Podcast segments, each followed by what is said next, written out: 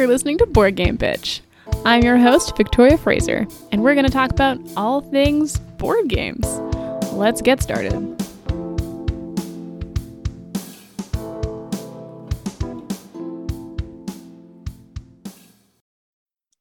Welcome back again, everybody. I've got a special guest this episode. She is fantastic. Uh, she birthed me uh, and she also gave me my love of board games. Uh, before we get into what the game is, although I've alluded to it before, uh, let me introduce to you my fine and lovely mother, Donna. Hello, world. It's making her podcast debut. Awesome. She's so good. I love you. So, yeah, today's episode, we're going to talk about one of my favorite board games, also one of my mom's favorite board games, which is why I thought she had to be here with me today. Uh, Betrayal uh, at the House on the Hill, which I always call it Betrayal at the House on the Hill, but it's Betrayal at House on the Hill.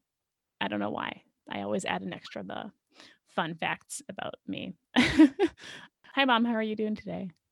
Doing great. I love you picked this game. I really love this one. Yeah, you do. That's why I, I was like, I need to do this. Also, it's it's fun to have my mom on the podcast. You haven't done podcasts before, obviously. You don't listen to them, do you? No. Radio replays, yes. Yeah, radio plays are good. Um, there's a lot of podcasts that are like radio dramas. Maybe I'll get you into those sometime. Um, anyways, there's also D and D ones. You'd love those. Oh my goodness, mom! I have so many recommendations. We'll talk later. Okay, insert spooky music right here. All right. Actually, there is. Uh, is this the game or is it a different one that has a soundtrack? There is a board game that has a spooky music soundtrack, but I don't think it's this one. I think it's a different board game. That's yeah, no, it's not this, or else I would have remembered that. Anyways, so what is Betrayal at House on the Hill? It is a board game that was published in 2004 by Avalon Hill Games. Uh, the board game designers, there was a, a, group of them that made it, but the main ones were Bruce Glassco and a couple others. Uh, they created this awesome exploration horror game, uh, which basically, if you've seen the horror movie Cabin in the Woods, it's that. It's it's that movie in a board game, which is hilarious. Mom, have you seen that scary movie? No. Oh man. Okay, that's something you should watch. Then it's not that scary. Uh, um, it's more like a comedy horror movie as opposed to like an actual horror movie where depending on the objects that the kids pick in this cabin, it triggers like a different scenario, which if you see the movie, if you played the game, you know exactly how that relates. anyway, all right. So let's talk about the mechanics about that are in this game and, and how they work and what they are. So first, we have um, the sort of a new term. This is a team-based game, which means that some players are working against the other players on teams. Uh, it's a traitor style game in that sense, where at one point one player is the traitor and the others are working as a team against the traitor. It's cooperative in that the not the traitors but the other players are working together towards a common goal, but it's also not cooperative because obviously the traitor has his own goals, his or her or their own goals, and they want to win as well. So it's more of a team based game than a cooperative game. So I thought this was a good episode to bring that distinction into the world because, you know, there's a lot of game mechanics out there, and sometimes they sound the same, but they might be slightly different. Another uh, game mechanic in this board game is the secret information. So essentially, at one point in the game, uh, there's a traitor at the start. Nobody knows who it is, and then halfway through, um, it's revealed. So there's a sort of a level of mystery towards it, which is kind of cool. Um, another mechanic, which I have not actually discussed before, because we haven't had any games where this happened, is player elimination. So you can die. you can get kicked out of the board game and then you don't get to play anymore. Not so fun. Nobody likes player elimination, but you know, it's a mechanic that obviously exists. Um, we'll get into that a little bit later and sort of my opinions on it as a mechanic.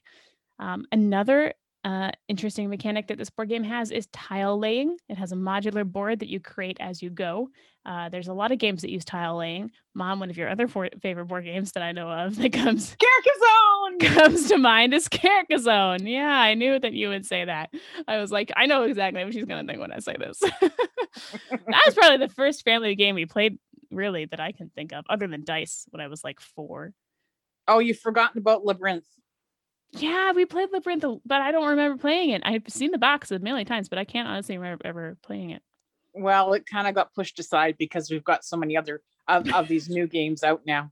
We have a lot of games. It's true. This is where my love of board games came from, everyone. My delightful mother. She's the best. I'm so excited. I'm gonna have to bring you on other episodes too. Um, anyway, I can't pay you, but all right. So one more mechanic we'll get into, which we've discussed many times, is the variable player abilities or um, characters. Every single character uh, in the game has slightly different abilities and traits, like like strengths and weaknesses. Um, the very strong macho character is obviously strong and mighty. He's got high might stats and speed, I think. Um, the older gentleman, the professor um, and priest character, he's got more intelligence and wisdom. Makes sense because he's like a professor. Um, so those aren't too important in this game, but when you pick a character at the beginning, they do have slightly different abilities uh, by default. So that's just something else to note. Variable player mechanics, super interesting, super common in a lot of games. We've gone over that before. All right, so that was sort of what the game is and how it works. Now let's talk about how to play. The game is split into two parts. Uh, there's the exploration phase in the beginning, and then there's the haunt phase that is triggered halfway through, where things get a little weird. um, in the game, you have the characters. Everyone picks a different character at the start. And I think there's like five or six tops, just a couple. And again, as I said, very, they all have variable stats, but generally they're fairly well balanced. So I wouldn't worry too much about, you know, picking the little girl or the, I don't know, creepy fortune chick. they're cool. They all have really interesting backgrounds. I really like that. And we'll go into the story elements and creative aspects of this game at the end. Of the characters, they have four stats, which are speed, might, sanity, and wisdom. Speed is your movement stat. That's what decides how much you can move, how far. Uh, because you, as I said, there's tile laying. So when you go to each room in the house, that is one movement because you put out a tile, like a new room tile, as one movement. Uh, your might spe- your might stat is the attack stat. So in the second half of the game, uh, you can now kill each other. Usually just the traitor, not each like yourselves, because you know you're on a team. But before the second half, you can't hurt each other at all because there's no reason to attack each other because you don't know if anyone's against you yet. The other stats are sanity and wisdom. These are both mental stats, and you know they're both equally important, but they don't really have any distinct differences between them, except for the type of role that you're making based on like cards and rooms that you're in that are telling you to do things. So you might use sanity to prevent yourself from going insane because there's blood on the walls. You might use wisdom to decide, I don't know, some other thing. Someone is attacking you with a Bible. It's just, I forget. anyway, yeah, those are the, the four stats on your character card, and that's what dictates which how many dice you'll roll depending on certain scenarios oh, the other thing is the stats will help you at certain parts of the house are more dangerous than others. So maybe you're in a room where there's no floor, so you need to not fall through the floor. A little bit of Jumanji going on, um, that kind of thing. Anyway, so there's also tiles. The tiles are split into three kind of uh, parts of the house. There is the basement, there's the main floor, and then there's the upper floor. Um, and I'm going to talk a little later on about the different types of tiles on the different floors because there is some strategy, which I did not realize, which is really interesting here. Uh, but in my research, I found some cool stuff. Mom, you would be excited to know that stuff that I'm going to talk about later, but not now. Yeah, don't go to the don't go to the basement. You're going to get stuck there.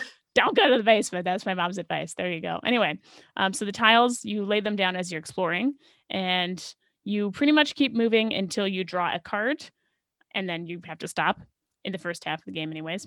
Um, I guess that applies later on too. Anyway, uh, the types of cards that you could draw are event cards, omen cards, and item cards. Event cards are uh, mostly just storytelling. Sometimes they can benefit you if you roll really well. Most of the time, because it's a haunted house, bad things are happening. So you don't usually do too well when a bad event happens. So, you know, just keep that in mind. That's just how the game is. Uh, another card is the Omen cards. They are the cards that will trigger a haunt roll, which I'll explain shortly. Uh, but they're generally an item card that is important to the second half of the game. Uh, finally, there's the item cards that are normal item cards. There's no haunt roll. They're just awesome shit that you can put in your pocket that you can use later, which are great. Everyone likes items, right? I honestly wish there was more item cards, but anyway. All right. So finally, as I mentioned, there's a haunt. The omens trigger the haunt roll which triggers the haunt phase.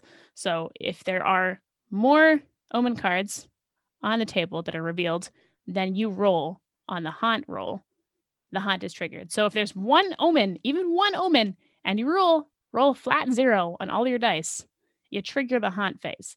Um, this has happened with us before. It is not great when that happens, but it does. Um, and at that point, the game completely changes. You're no longer all cooperative. You have to take out the two different types of books that exist.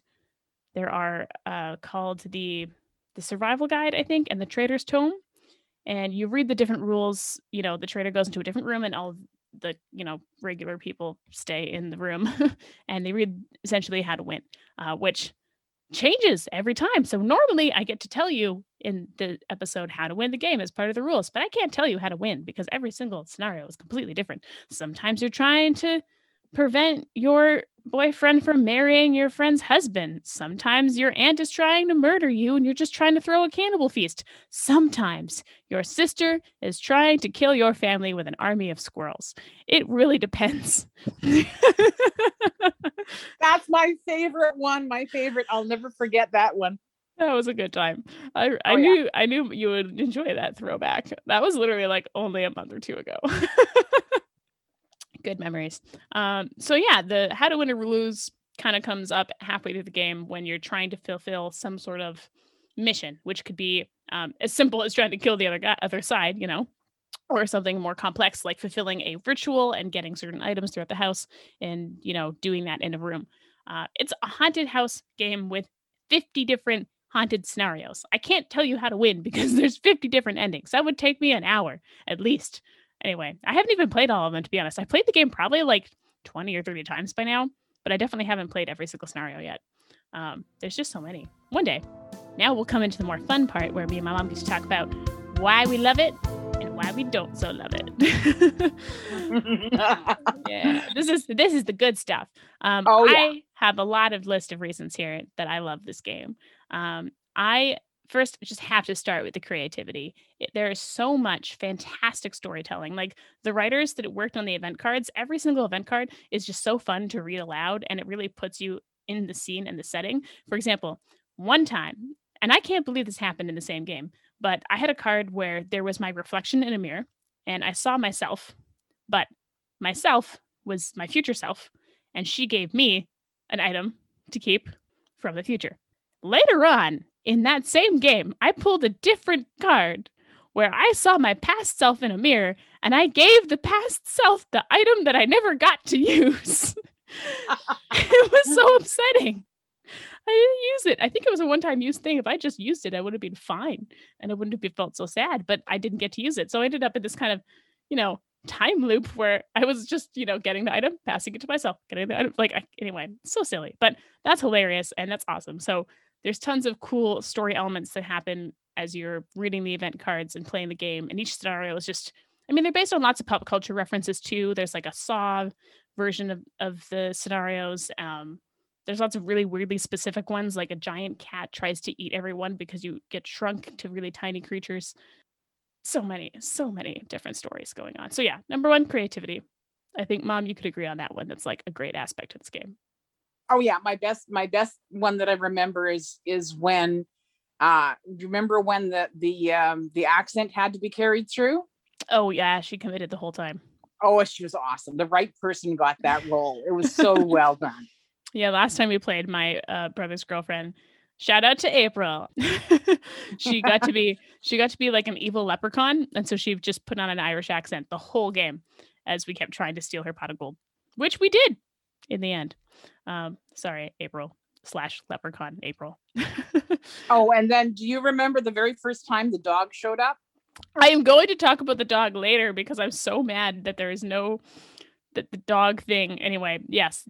So that's a big one. Creativity, the storytelling is phenomenal in this game. Um, another aspect of the game, which I'm sure you're not so surprised by because I kind of said already, is the replayability. There's 50 different scenarios in this game. That means I have to play it a minimum of 50 times to have experienced the full wonderfulness that is this game. I have not even done that yet, and I've played it a lot.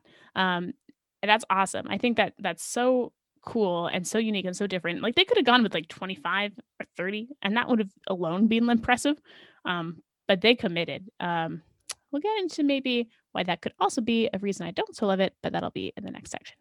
Overall, though, super replayable, super engaging and interesting, a unique experience every time. 10 out of 10. So, so great. And also, like some scenarios I want to play multiple times because, like, I'd love to play it as the traitor instead of, you know, the group of survivors or vice versa, you know? Um, another really common review I read online was that people really like this game because it kind of feels like a really easy way to throw like a murder mystery party. You know, have you ever been to one of those, Mom? No. Really? I'm shocked. No. Seems like something you would have done. I, I did go once to that play though, um, where it was a, a wedding, yeah. a dinner party wedding. Uh, I can't. Yeah. So, so when we went up to the restaurant, they they welcomed us instead of like, "What's your reservation?" It's, "Oh, you're the Frasers come from from Vancouver for the for the wedding on the bride's side." Oh, that's and, cute. And then so it was dinner theater after that, right? Nice. Well, that's cool. Yeah, kind of similar. Yeah, I've never actually hosted. I think I've I've never hosted a dinner party like a murder mystery, but I've definitely been to some. And I did them in Girl Guides actually. My one Girl Guide leader was really into them. So yeah, if you like murder mystery parties, this board game totally falls in that same category. Um, another reason I love it, no setup time. You're just you put you pick your character, you put down the three main tiles, which are the different like upper landing, the main landing, and like the basement, and you just start. It's great. It's awesome. I love when there's like no setup time. You just play the game. And then finally, I really like the artwork. Um, I think it's kind of spooky, kind of fun. The cards are like got that like creepy text on them. Um, yeah, the rooms are kind of fun to look at. Like the details in the room tiles are interesting. There's a board game room in the game, which also makes me so happy. oh, what about the laboratory? How many houses have a laboratory? It's a creepy haunted house, mom. That's why. It's su- super interesting. I think the artwork really, um, really does a good job of capturing the creativity of the story elements mentioned at the beginning. One other last thing, actually, it's also the mechanics kind of mirror the theme of the game as well. So the tile laying and the exploration really fits with, you know, I'm going to a haunted house and I don't know what what to expect. Could be anything. Like there's a room I think that just is called like a bloody room. You know, creepy, awesome, dig it, super super terrifying. Um, yeah, so I really like when mechanics in games fit with the theme and the play of it essentially if that makes sense i've kind of mentioned it before but is a really cool game. It's a really great game. My mom loves it. I love it. I can't wait till I have played it like 20 more times. Then I'll hopefully have done every scenario by then. But it does have its flaws because this is a board game podcast. We review board games and I gotta critique things. mom, do you know what the show's called? Have I told you? No, you haven't actually. It's called it's called the board game bitch. oh wow. I'll have to lecture you on that and get the bar soap out. I would like I do put a little asterisk in it online so that it's board game. I'm gonna be, I'm gonna be cruel. I'm sorry. I'm just being realistic. It's only fair. Um, so here's the reasons that this game maybe falls a little flat. There are very different rules and mechanics on each scenario. So as much as it's very easy to get started and play the game at the beginning, in the second half of the game, once the haunt phase is triggered, it is completely different and that makes it very hard for players to learn if it's their first time like if they're totally new and they don't know what's going on it's just all of a sudden the game completely changes. So when you're teaching it to someone who's never played before in the very beginning it's no problem. Oh just go explore some rooms and pick up some items. Anyone can do that. And yeah the biggest weak weakness to that is if the haunt starts early it's such a letdown. Mm-hmm. Yeah it's definitely a problem. Um so yeah i think it can be a little bit um tricky if you're playing for the first time to learn how to play because the rules also kind of can sometimes um, be completely different from the rules you're told at the start. So I actually don't usually tell people how, how to attack each other because you can't attack each other in the first half of the game. Um, it's just one of the rules. And then I kind of throw that out there at the end and I'm like, okay, here's how to attack each other. But it might not be what the rulebook says because the haunt kind of dictates that. Sometimes the traders have special abilities, sometimes the players get new abilities. It's so unpredictable that it's very difficult to teach someone the default rules when the rules count, you know, go against themselves at some point. Yeah. And so that's one of my issues with it. Um, another common issue, actually, in a lot of board game reviews and things that I've seen in general, is the lack of balance. Um, and I've experienced that. I'm sure you have, mom. Um, like, do you remember the very one of the earlier scenarios I think we ever played was the time one where um, I think Alex was some sort of time wizard and everyone was aging, and you had the old guy character, and you oh. died. you died in like one turn. There was. it was just bad luck. Yeah, well, I was the oldest one at the at the table anyway to start with. I mean that too, but yeah, yeah, yeah, um, yeah. Unbalanced there with like, you know, some scenarios or a bad character choice so just bad luck can happen, and you're completely toast. it's not so fun. In my in my experience, um, it's the kind of game where you need to have more than one person who knows the game to introduce new people to it because I took it to uh, an event with a bunch of people from work and I had it all laid out on the table, ready to go. And as soon as they saw all of the, the books and all of the pieces, they said, no, we don't want to play. So that was it. So we, we played Bang instead. And they loved that because they got to shoot each other, which is perfect for coworkers. To be fair, yeah, that's that's a good point. Um, Bang is another good game. I haven't done that one yet. That'll come up shortly, I'm sure. But yeah, that's that's that's fair. I think it's a game that you want not everyone to be learning for the first time because they're just going to be so confused. Like the rule books, there's three rule books. The default rules, the Traitor's Tome, the Survival Guide, guide I think. Um, you don't necessarily use everything in those books. You use one page from the tome in the Survival's Guide, a Survivor Guide. But you know, if you've never played the game, you don't know that, so it looks like a very intimidating game to learn.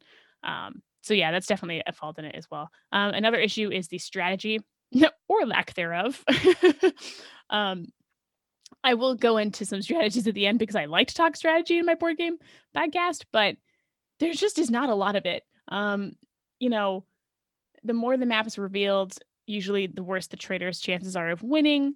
Um, the trader generally loses most of the time we've played, not every time, but quite often I've played the trader doesn't win. Um, so it does seem like the game is stacked against them, or maybe we just the dice tends to roll later on and so the trader usually has more more of an advantage when less of the house is explored. Um, that's just a thing. I like strategy in my board games. I'll explain why this game. I will make some exceptions, but yeah, there's not really that much strategy in this game. It's just for a lot of board gamers, we play games because we like to, you know, use our brain muscles, and this is not a game that will let you do that. um, there's also a lack of transparency between the good guys and the bad guys, or like the trader and the regular people, uh, which is interesting because I was reading some reviews about it and I thought I I can see their complaints in it, but I understand why the designers couldn't do that. So when the hunt is triggered, the trader has a goal, and you know the heroes have a goal. They don't know how to win the game on the other side. They only know how to win the game on their from their point of view, which makes sense. In the real world, if you were a bad person in a haunted house trying to kill some adventurers, you probably wouldn't know what they're going to do to spoil your plans, and vice versa. I I can see why people don't like it because it makes it difficult to understand what you can say and what you can't say.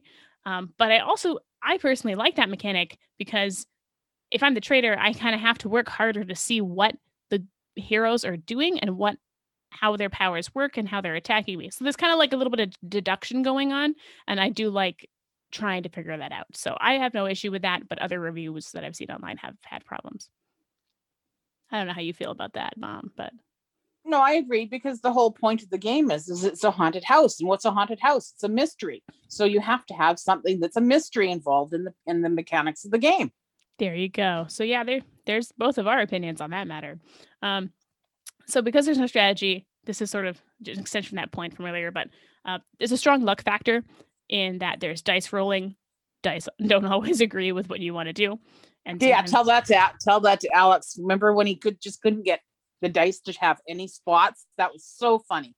Yeah, yeah, it happens. They're dice. Dice do what they want. They don't do what you want them to do. They never do.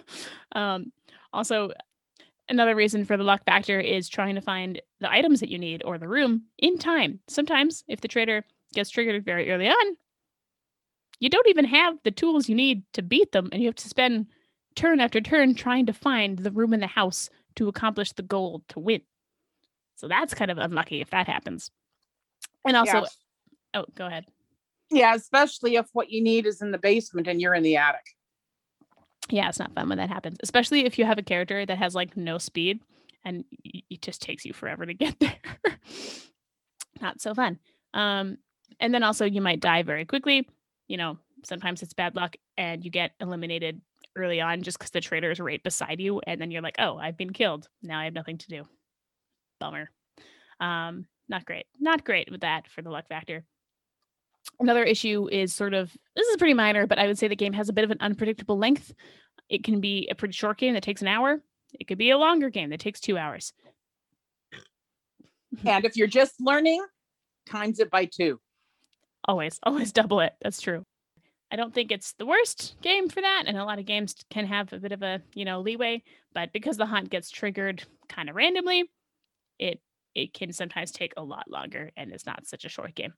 I don't mind long games. I've played Gloomhaven and other very very intense board games before, so I don't really mind. But you know, if you do want something a little lighter, it's not a good game for that. Yeah, long games is in your genes, there, girl, because that's where board games started in our family we would be playing Monopoly as a kid, and my mom was in the thick of it. So your grandmother, and we'd be like, it's 4 a.m. and we're still not done. We're we're still going at it. And oh, and and your and your uncle Gord was the worst for being being the banker and hoarding everything.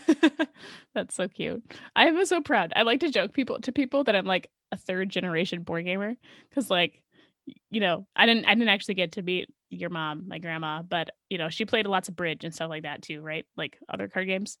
Oh, she oh Canasta was was the the mm. game the go to game. That that's what it was, Canasta. So there you go. Games are just in my blood. I was destined to be the board game bitch. yeah. And uh, yeah, yeah, I saw yeah. that when you were two. You were you were in the terrible two stage, and uh, everybody warned me I was I was in for it when you grew up. Because I liked board games. No, no, no. You were terrible too. Oh. Yeah. Oh. Now I'm just a terrible 25. anyway, um, one last complaint of this game. I actually don't totally agree with this entirely, except for one thing. Uh, but other people have pointed out that uh, the components are kind of not amazing, that the card quality or like the tiles are not amazing. I don't honestly know what they're talking about. I think the tile quality is fine card quality. Card stock actually has some texture to it, which is nice. But there is no dog miniature, and that is a sin. That is insane. How there is a dog item in the game. So you have a little dog. He can go on the board and he picks up items for you. But the dog token is a little stupid circle. It's just a 2D circle. Well, yeah, it's like a little it's terrible. yeah, it's a disc of cardboard. It stinks. They couldn't have made a little tiny dog token. Ridiculous. So I'm very mad about the lack of dog token miniature uh, situation. And I think they could have done better, to be honest. Now I know what to get you for your birthday. I'm going to get you a little dog. It has to be the perfect size for the game, though, Mom. Can't be like a dollar I, store dog. Yeah, you, oh, you can't be a King Kong size one as big as the table. No, that's too big. that would be a real dog. So yeah, the component quality I think is pretty fine, but the lack of dog miniature is is absurd, and I will be sad forever. In the third edition, they better fix that. Are you listening to me? Avalon Hill Games, you you better fix that. I will send this to you. I don't care if you listen to it. I'm gonna rally everyone on Twitter and we're gonna complain until we get our dog miniature. Rant over. Finally, we come to the last part of this the board game, uh, which is strategies. Now, sort of based on the lack of strategy I mentioned earlier, this is not going to be especially long, but there are some things you can do to sort of make your experience better in the game. Um, one person pointed out online, and actually I've noticed this myself, is to avoid long hallways. If you get stuck, like if you've gone like three tiles in a row and you just made hallway after hallway after hallway, it might be wise to turn around and just just just quit. There's no point, especially if you don't have a lot of speed. Um, the game really favors being able to move around quickly to co- accomplish your goals, to run away from the bad guys and the monsters, or if you are the bad guy the monsters, to be able to get towards the players and attack them. You want to be able to move, and a long hallway is not a good place to be in a horror movie or in this horror board game. You don't want to do that. I assume you agree. Yes, please. There you go. Thanks, mom. um, another, a couple different pieces of advice, which are awesome I learned this information from a really cool blog called startinmeeples.com. So shout out to them because they had these really cool infographics based on things that they learned when they like kind of took the game apart and analyzed it aggressively. And it's really interesting is that um, different parts of the house have different types of room cards with like a certain percentage or more leaning towards what they do than others. So one of the uh, advice pieces of advice I can give you is to collect item cards, and apparently those item card rooms tend to be more common in the basement according to that website. So going to the basement to get items is a great thing in the beginning of the game. Um, another thing to know is to boost your stats because you know you want to have stronger mental health or physical health uh, to be able to outwit the traitor or outwit the heroes if you're the traitor. And apparently, more of the mental stat boosting and physical stat boosting cards are in the upper floor. So going to, you know, the roof. I don't know about the roof because that's an expansion, um, but definitely the upper landing. Apparently, those rooms have more boosting abilities, which is super important. And then finally, movement. This is another thing that you want to be able to do is move around, and most of the places that allow you to move are found on the ground floor. Um, so the Mystic Elevator, the collapsed room, lots of different rooms. The most of them are in the ground floor. This is just based on statistics from that website of which floor which floor has which thing. So obviously it's not true 100%, but overall the tendency is towards that. So shout out again to them. Awesome website, awesome statistics, and wow, that must have taken them hours to do the research on that and like super cool. They must have played a lot of times because because the the tiles as you're building it, every game is unique. It's always different. So they must have had to play it a lot of times to see that statistic show up. Well, I think they probably played it a lot, and I think they might have just taken the pieces and like mathed out on some paper, like, okay, this, you know, this types of cards and what they do and the percentage. I feel like they could do it without having to play it a lot, but they probably also played it a lot just because it's a great game. but yeah, the only other piece of advice I can give you really is I will say this actually. There's one more piece. There's a couple other pieces that most of them aren't really advice. They're just things that would be an ideal scenario like you know explore as much of the house as you can but you can't you know you don't know when the haunt's going to get triggered so that doesn't really help you um, if the enemies are around affecting their movement is good because you slow people down when they have to move through you because that costs an extra movement to move past an enemy but again, that's in the haunt phase, which some haunt phases that doesn't matter. But the last piece of advice that I can give you is to not stick together, which is counter to other reviews I've seen online which said to stick together because you should be a team. I disagree. I completely disagree because you do not know if you were the traitor or if your mom is the traitor or if anybody else is the traitor. If you're beside the person who ends up being the traitor or ends up being a hero and you're the traitor and the haunt triggers, that's bad news for one of you. So I actually think you should not stay together in the exploring phase. And in general, I think a lot of people, I mean, we seem to do that in our family. We all, we all kind of go all over the place in the game. And I think that's been pretty favorable because, you know, if the traitor's on the, the roof and then one person's in the basement and the I, you know the item or the ritual that you have to fulfill to win the goal is in the basement you know we've got a leg up. Um and also i remember the first couple times we did play this game i think i was it was in the cannibal version where auntie heather was beside me and i was the cannibal trader trying to throw a cannibal party as you do. And my first and only cannibal party just just being clear. So yeah i was trying to ev- eat everyone. and I had monsters that were my servants to help me. And I was right beside Auntie Heather, and she just murdered me with it with an axe in cold blood, like two turns in. Oh, it was sad. I did not get to do anything because I got killed because I was right beside someone else who did not agree with my philosophy of humans are tasty. so don't stick together.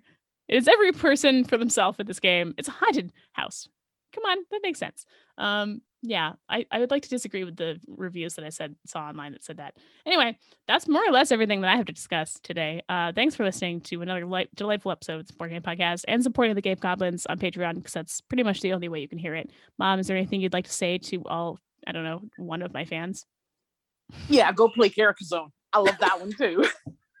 okay, so we learned today that Betrayal at House in the Hill is a great game, and that my mom is coming back for the Carcassonne episode. Oh yeah, yeah. Actually, awesome. Carcassonne's great because you can actually play it online on my on your iPad. All right, that's everything for today, guys. Thanks for listening. If you like Board Game Bitch, then go follow the social media. I have Instagram, Twitter, and Facebook. And if you can't find it, try typing board game BTCH because sometimes I am censored. so, anyways, thanks for listening. I will be going on a brief hiatus after this, possibly bringing on some extra people and doing some more fun stuff like the interviews in the future. But yeah, in general, it's going to be great. Thank you hugely to my delightful mother, Donna, who is an amazing, amazing mom and also a cute, awesome, nerdy board gamer who raised me to be the dork that I am today. Um, is there anything else you would like to say? You're pointing at yourself aggressively, so I feel like yeah, I want to say, I want to say goodbye, world. That's all, folks. See you next time.